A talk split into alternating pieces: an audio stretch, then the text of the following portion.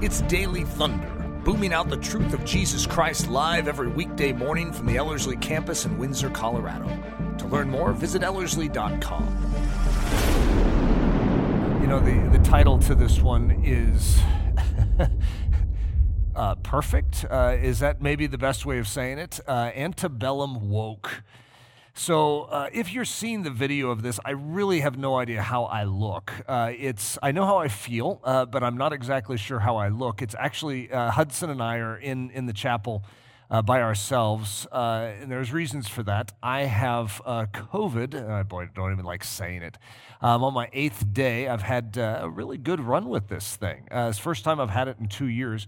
And I can't say that it's been that pleasant, uh, but it's interesting, its impact over the last three days is I haven't been able to sleep at nights. And so I feel inordinately mentally cloudy. And so Leslie was like, you are not going over and doing your Daily Thunder today. And I go, eh, you know what? Uh, this is what I do. Uh, and I think it, you know, how could you not come up with a better title than Antebellum Woke? When you have been woke for three straight days. I know, it's it's sort of a, a bad English there, but that's what the term woke uh, is. It's bad English. Uh, and so uh, it's been a unique stretch for me in so many regards. And some of you are familiar with the fact or know the fact that my father passed away uh, December twenty-sixth, the day after Christmas. His favorite day of the year uh, was Christmas. And um, so... It, Obviously, if any of you have lost a, a parent, uh, you, you understand that it's a significant thing, and I was very close with my dad. He had a huge impact on my life. And so you layer that into this season, and you even layer that into my last week, uh, and uh, we had quite the week. I mean, we had a, a septic uh, problem. Our, our plumbing backed up, and we had, I, you know, I had COVID. The whole family basically had it, uh, and you know, it's one of those times where you could easily grumble and complain if you were inclined towards that. And of course, humanity is inclined towards that. There's something that God has taught me. And that is, first of all, to leverage these situations, that these are exponential growth opportunities, that they are, there's more uh, available in them as far as grace than any other types of circumstances in life, and they're called trials.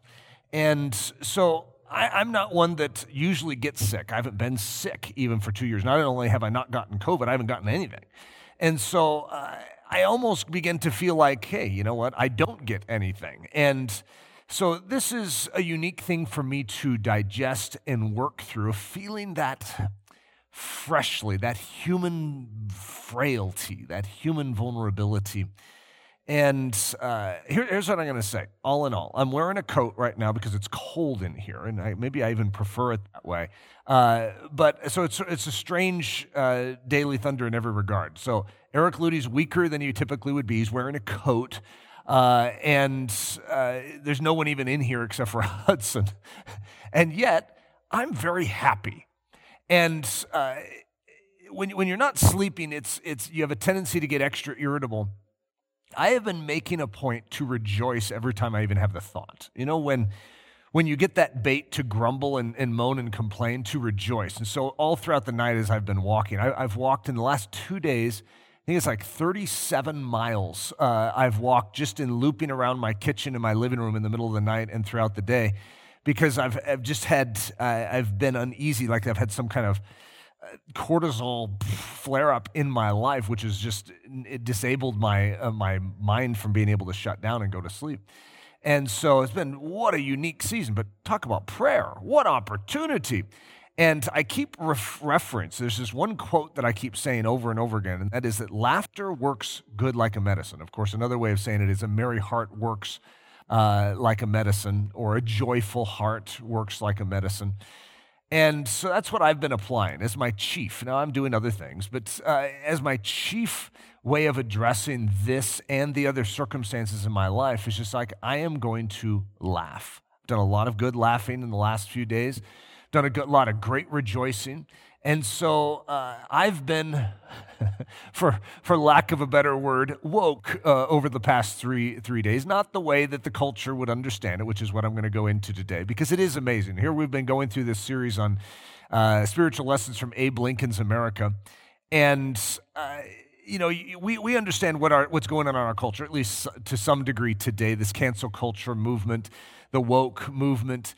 And we're like, what is wrong uh, here? But it's so fascinating to realize that antebellum America, right before the Civil War, they had some similarities. So let's just dive into that real quick. And uh, this isn't even that long of a message. I'll probably spend more time just uh, getting to the message as I'm going to have during the message.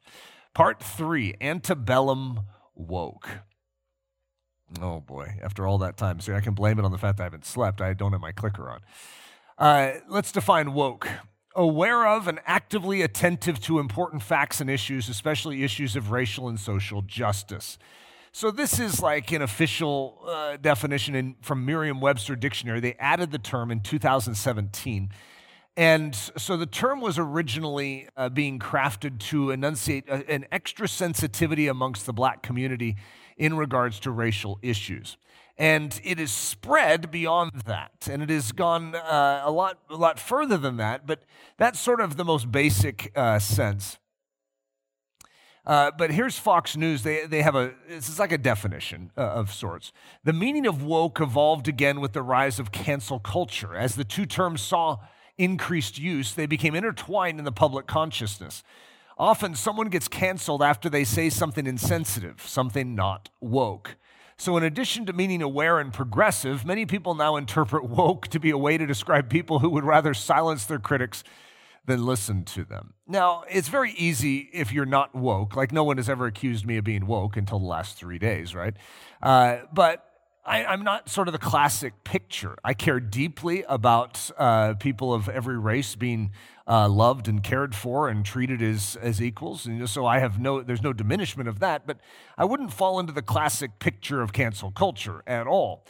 And uh, that last line is very interesting, uh, that they would rather silence their critics than listen to them. Now, we could cluck our tongue over the fence and go, "Can you believe they're doing that?" But that is the same thing that my side, if you could give me a side, uh, conservative Christianity has a tendency to do as well, is to cluck our tongues and want our critics to be silenced as opposed to listening to them. And that's part of uh, what this is about. This particular message is to recognize that there's a huge similarity in antebellum America and where we're at today. And of course, back then, it led to a civil war. It led to seven hundred fifty thousand men dying because of their inability to communicate. So a culture seriously deficient in one very particular skill. We'll call it listening. Listening is a skill. It is not just something that when you pop out of your mother's womb, you're good at it. You have to cultivate it. And that's one thing. If you could just take one thing out of this message right now, it's, Lord, teach me to listen. You ever been uh, in a conversation where the whole while you're you're talking to someone, you're thinking about what you're going to say as opposed to listening to what they're saying? That's a problem. You see, yes, it does matter that you know what you're going to say because healthy conversation involves both, but healthy conversation starts with good listening. And so if you're a bad listener but a good talker, that isn't uh, a good communicator. Uh, a good communicator is an excellent listener. Even if uh, if I'm in, like, it just, this happens to be a very unusual situation. I'm in an empty chapel, right? Uh, however, even, let's say we have a, a full chapel and I have, you know, uh, a big audience out here. I still am listening even when I'm speaking. I'm actually engaged with an audience, and I have a certain dimension of my psyche that is open and wanting to hear impact. I'm watching body movement, I'm watching responses, all of those things. So even when you're talking, you're listening, but you are first a listener if you want to be a great communicator, then you are a talker.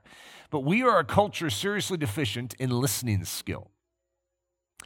So here's uh, a great way of putting it. Labels, stereotypes, and hasty presumptions. And then I have a subtitle under this one. Oh, you're one of those. I don't know if you've ever had that said to you. Oh, you're one of those. I don't know, it, it doesn't feel good. Uh, there's something about that statement that makes you feel, you know, about this big. And I still remember I was at a Starbucks, one of those community tables uh, in Loveland, and this lady came up and was sitting. I mean, there's a long table there, but she sort of sat herself right across the table from me, and she had her computer, and she kept mumbling at it, like, ah, oof, mmm. And so finally I said, is everything all right? And she was just waiting for that. And so then she just started talking to me. And uh, then she asked me one question. I don't remember what it was, and I, I made a comment. Uh, and yeah, yeah, I stepped into the manure pile. She goes, oh, you're one of those. Well, what was one of those to her? Well, I was one of those guys who was like a Christian, who was, you know, all conservative and, you know, had backwards values, you know, that were so dated. And she didn't mind telling me that. And she spent a good deal of my day, just sort of ate it up, and telling me how ridiculous I was. You know, there's nothing that fun about that, but it was interesting because I remember thinking, you know, I, I don't think I actually fit the grid that you think I fit, but you're not able to actually hear me, to even listen to have me inform you otherwise. Once you get labeled, oh, you're, it's over, it's over. And so that's one of the things I want us to recognize is it's not just the liberals that label the conservatives. It happens within Christianity too, within denominations. It's like, oh, you're you're one of those.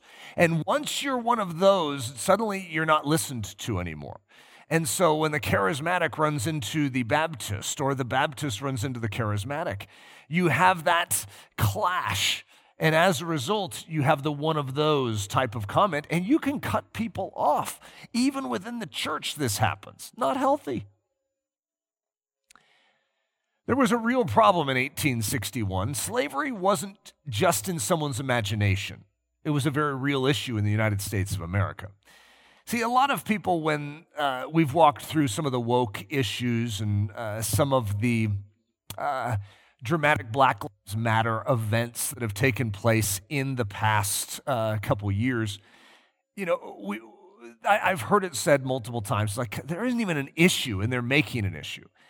And in a strange way, that's not altogether dissimilar from what was happening back then. However, I think it was it's a little easier in hindsight to see the real issue that was taking place with slavery back then. Of course, some of us now, you can get sort of the vibe on the conservative side. It's like, boy, they're making an issue. People are set free. There's no more slavery. But there still is a sense of racial inequality to these people. And as long as there's that sense, it's real. And it needs to be addressed, and there needs to be a listening ear. And that's part of the challenge I think we're facing. The approach is everything. Now, look at, I put a couple different options up under the screen. Violence and hatred versus peace and love. Now, if I were to say which one is best, well, of course, it's pretty obvious which one is best, peace and love, yeah, yeah. However, there's even a few of us that would know the biblical framework, but sometimes, you know, like in the Civil War, when you're thinking about the North and the fact that they're going to beat up on the South and they're going to take out slavery because they won the Civil War, we're like, yeah, go for it. However, that's not God's agenda, is to bring about civil war. His goal is not violence and hatred. He has a different plan. One of I, I actually am very intrigued by Martin Luther King Junior because he took the same burden, the, the woke burden, if you want to say it that way, and he approached it with such a different attitude where he prohibited his followers from being violent, and they were peaceful. They were marked by love and care for others. That is a very, very interesting way to change the world. Yes, that's Jesus' way of changing the world. So you can actually be wide awake, but you need to make sure you're wide awake to live the right way with peace and love, not violence and hatred. So let me introduce you to the B'hoys. Uh, they're, that's short for Bowery Boys of eighteen sixty-one. These were working class men that loved to brawl and were in competition with other B'hoy companies to put out fires in the city. Their hair was cut short in the back and left long and waxed in the front. They were called soap locks. They wore colorful shirts and stovepipe hats. That's like that's what Lincoln had. He wore a stovepipe hat. So these guys wore a stovepipe hat as well. They were often unruly, but good-hearted. They were loyal to their friends and to their gahal. That's G H A L. They were typically uneducated but self-taught in higher culture. Now, what's interesting about this is it just happens to be the description of Abraham Lincoln. So in a strange way, Abraham Lincoln was a B'hoy, but we don't think of him that way. It was a certain type of, uh, of character back then. So uh, I think I have a picture. Yeah, there it is. Okay, so there's a B'hoy and his gahal. Uh, and so you see his stovepipe hat and his uh, soap locks in the front and how he wears his pants. The, uh, I don't even know how to describe that. But uh, that's, a, that's a pretty cool picture. So this was a common thing. And these guys love to get in fights and to wrestle and to put out fires. They sort of liked danger. They, was look, they were looking for an adventure. These characters are going to become very, very important in this era. Now, what I want to put my finger on is there's certain men out there right now, okay? Now, I, I don't know if this is how I would typically think of describing myself, because I'm not just looking for a fight, but in a strange way, I'm looking for my battle. And so, you know, in a real way, I may be a B'hoy in my generation, just like you may be, where we don't want to just sit around and watch the world just fall to pieces. We want to engage in that world. We want to do something about what is taking place. However, most people do it wrong.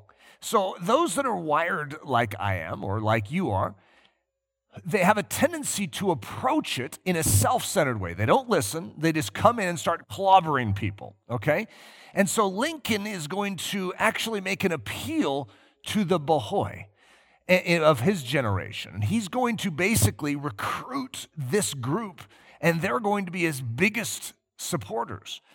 And, you know, at the time, you know, before Lincoln actually rose uh, into a position of prominence, the B'hoy were actually supporters of slavery. They weren't even against it. They were, it's not that they were for it, they just weren't against it. They, they didn't see it as a, an issue worthy of their time. And of course, most of them uh, were not African American, so you know, they, and they were from the North, but they, they weren't abolitionists. They they were just looking for a fight. They were looking for a purpose.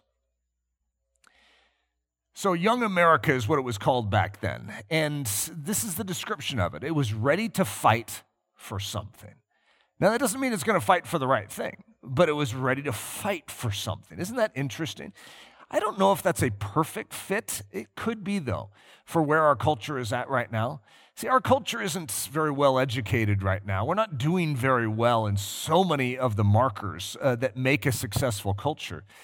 But it is interesting if you were to say, are we willing to fight for something? Well, could be. Could be that we're similar in that regard. So listen to George Foster, who was a journalist in eighteen fifty. The B'hoy of the Bowery, that's the B'hoys that I was just describing, the Rowdy of Philadelphia, the Hoosier of the Mississippi, and the Trapper of the Rocky Mountains, and the Gold Hunter of California are so much alike that an unexpected hand could not distinguish one from the other. In other words, just because you're from Philly or New York or from Colorado doesn't mean that you can't be of the same ilk, even though you might dress a little different. The B'hoy had a very specific kind of dress, the soap locks and the hat. But the, the trapper in Colorado is very different. And so, but they all were of the same ilk. They were Young America. They were ready for a fight. So the B'hoys switch sides. You know, the B'hoys are going to switch sides. They're actually supporting a guy named Stephen Douglas at the time, and I haven't really talked much about him in this series, but he was sort of the arch nemesis of, of Lincoln, and he had just beat Lincoln in a senatorial race before the presidential election, and they're both from the same state. And uh, Stephen Douglas was a, I don't know if this is a fair way of describing him, a rabid uh, racist. The man was unhealthy. I don't know how else to say it. I would not want to identify with him.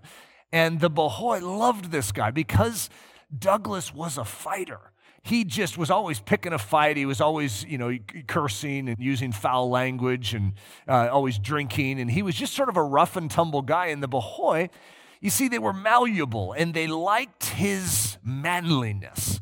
But his manliness was a distorted version of one. And so guess who else shows up?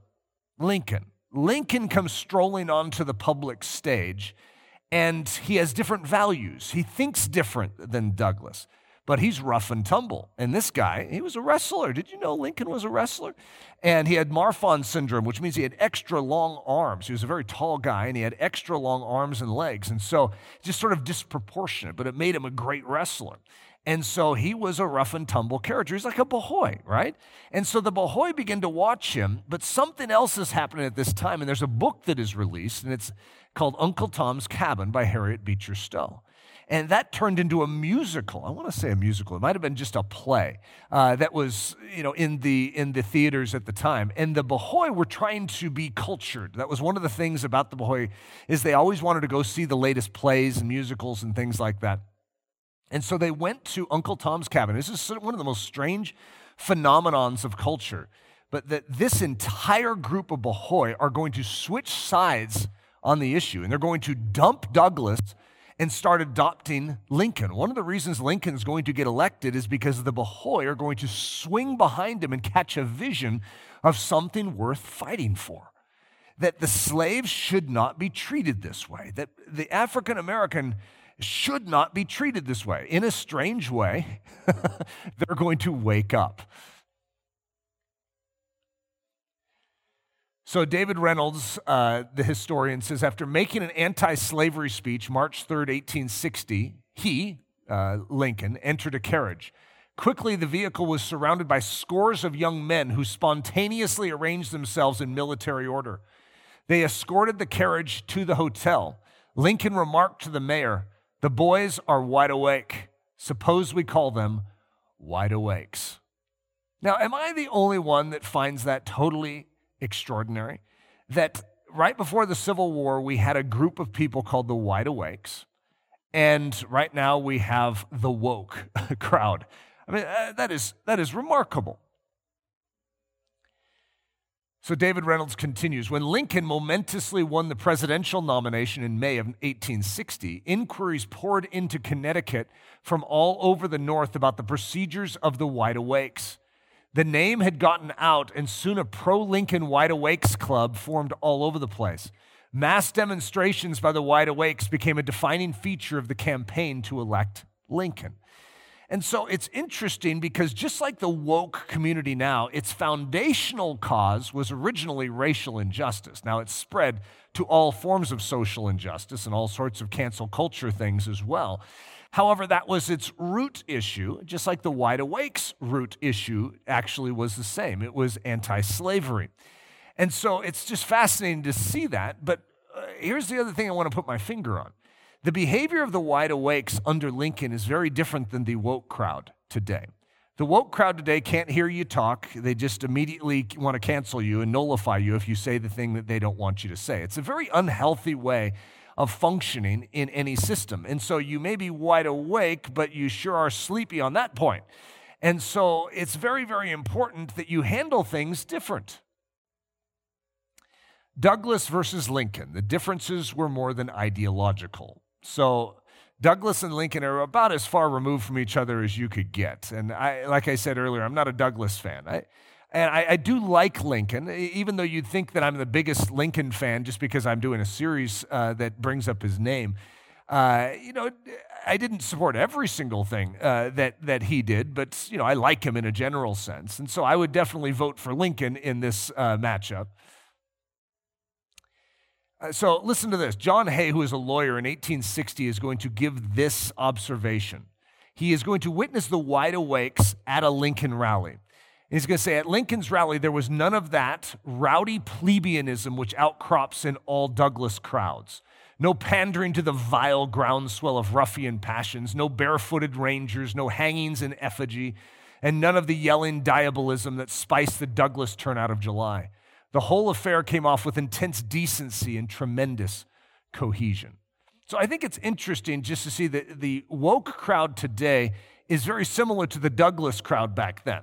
It lacks the honor. It lacks the dignity. It is very violent and very anti anyone who doesn't seem to uh, throw its hat in with it. Whereas this crowd is supposedly wide awake and they're seeing something, but they have order to that. And that's one of the things I really like uh, here. And it's, of course, just a quality that Lincoln is bringing is a sense of order and decency to what to fighting the battles that he's going to fight. The most admirable, admirable order was preserved at the Lincoln rally with the Wide Awakes marching in a very gentlemanly manner and dispersing in a becoming way. That's from the Illinois State Journal in eighteen sixty. What a great description. So actually, I, you know, I'm going through and I'm giving different secrets uh, from Lincoln and his leadership. And the one I want to draw on today is what I'm going to call never, ever send the first draft. You see, when you lack listening skills, you have a tendency to react as opposed to process, because processing is part of that listening. You're hearing, you're heeding, you're absorbing, and then you're processing. But if, have you, you ever received an email and it just ticks you off? It makes you so mad. One of my life principles, and, I, and I've, I think I've spoken on this multiple times in the past in various ways when I'm going through life lessons or various things, and it's this: never, ever send the first draft. I know it's profound, isn't it? But when you send a first draft of, a, of an email or a letter, you have a tendency to say things you shouldn't say. And so that's why a life principle is never, ever send the first draft. Almost every key correspondence I send, if not every key correspondence I send, is going to be reviewed and, and read by at least one other person, you know, like Leslie. But some of it, it's my entire staff that will read it, and I want their feedback. Give me perspective. And even before I send it to them, it's not going to be the first draft, especially if it's a very delicate matter, especially it's one that if my emotions could be involved in it, I need to make sure that those are in check and they are not speaking. My emotions aren't what should speak, and so though I may have them, they're not in control. And so until I'm able to write something or communicate something without emotion blaring, then I'm not going to send it. I'm not going to write it. Or I'm, I will write it. I'm not going to release it and communicate it. So never, ever send the first draft. That'll save you a lot of headaches in life, and it'll, it'll spare a lot of relational damage. So Proverbs twenty-nine eleven talks about this. It says, a fool vents all his feelings. A fool sends his first draft, but a wise man holds them back. Proverbs twelve sixteen, a fool's wrath is known at once, but a prudent man covers shame. You see, the fool sends the first draft is basically the concept. In other words, don't do that. In life, there are so many situations where there's draft one, and there could be a draft two, but you need to restrain yourself by immediately responding. It says, a fool's wrath is known at once, but a prudent man covers shame. Amos five thirteen, very interesting scripture. Therefore, the prudent keeps silent at that time. Why? For it is an evil time. You see, in the midst of an evil time, it is important that you don't just vent. And right now, we are in the midst of an evil time.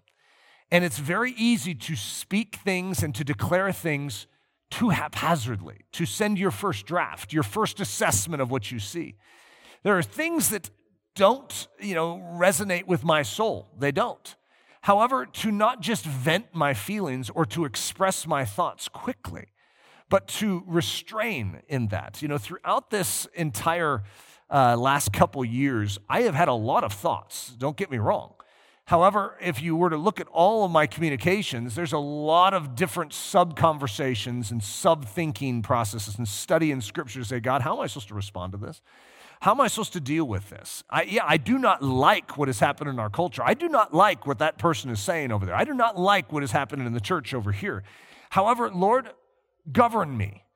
Take this tongue and harness it. I want to speak in such a way that brings life and doesn't just undermine my potential relationship with other people because I mishandle my tongue. I do not want to be a fool that vents himself to his shame. Okay, guys, I love this quote. This is a great illustration of not sending the first draft.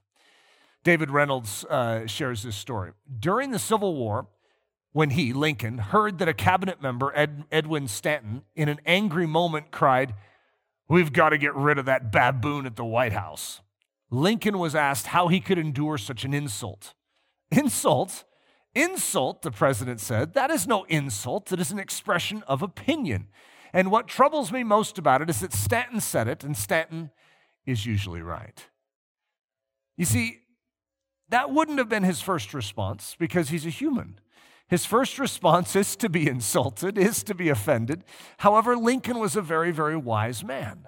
And so what he is going to do is he's going to take this, this it is an insult, by the way, right? But he is going to take this and he's going to convert it into an opportunity for everyone to laugh and to actually, in a strange sense, you have more admiration for Abraham Lincoln because he doesn't send his first draft and just say, hey, you take that back.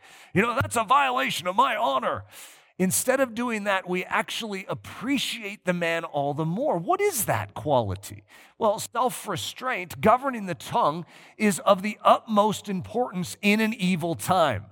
Do not let your words fly quickly. Right now, the woke crowd is allowing their words to, to fly quickly. And I, I have a hunch that history will hold them uh, to a higher standard than the current culture and the media is holding them to, because it's not true. So many things that are being let fly are not true, and they are exaggerations. They're straw man arguments, and as a result, it is an unhealthy form of communication that's creating even a deeper divide. But let's not participate in it. Let's not be participants in the battles of sending first drafts, but let's never, ever send a first draft. So let's go review the leadership secrets of Lincoln that we have so far. So in the first message, we had draw loving lines, not hard lines. The second message, we had approach the nasty stuff like a Quaker. And then number three, today's, never, ever send the first draft. Father, I ask that you would build us for this hour, that we would not speak things lightly, and that we would not allow words to flow out of our mouth that are not first considered and prayerfully measured. Lord, I ask that you would build us for the hour in which we live, and that we could be wide awake in the most appropriate sense. Lord, we trust you. You are good and faithful and true. Amen. Daily Thunder is a listener-supported production of Ellerslie Discipleship Training. At Ellerslie, we are laboring to rouse the Church of Jesus Christ out of its lethargy and build brave-hearted Christians for such a time as this. Daily Thunder episodes are released every day, Monday through Friday, from our campus in Windsor, Colorado. And our weekly sermon is delivered live at nine a.m. on Sunday mornings with a delayed live stream available at noon Mountain Time. Go to ellerslie dot com forward slash daily to get all the details. Thanks for listening.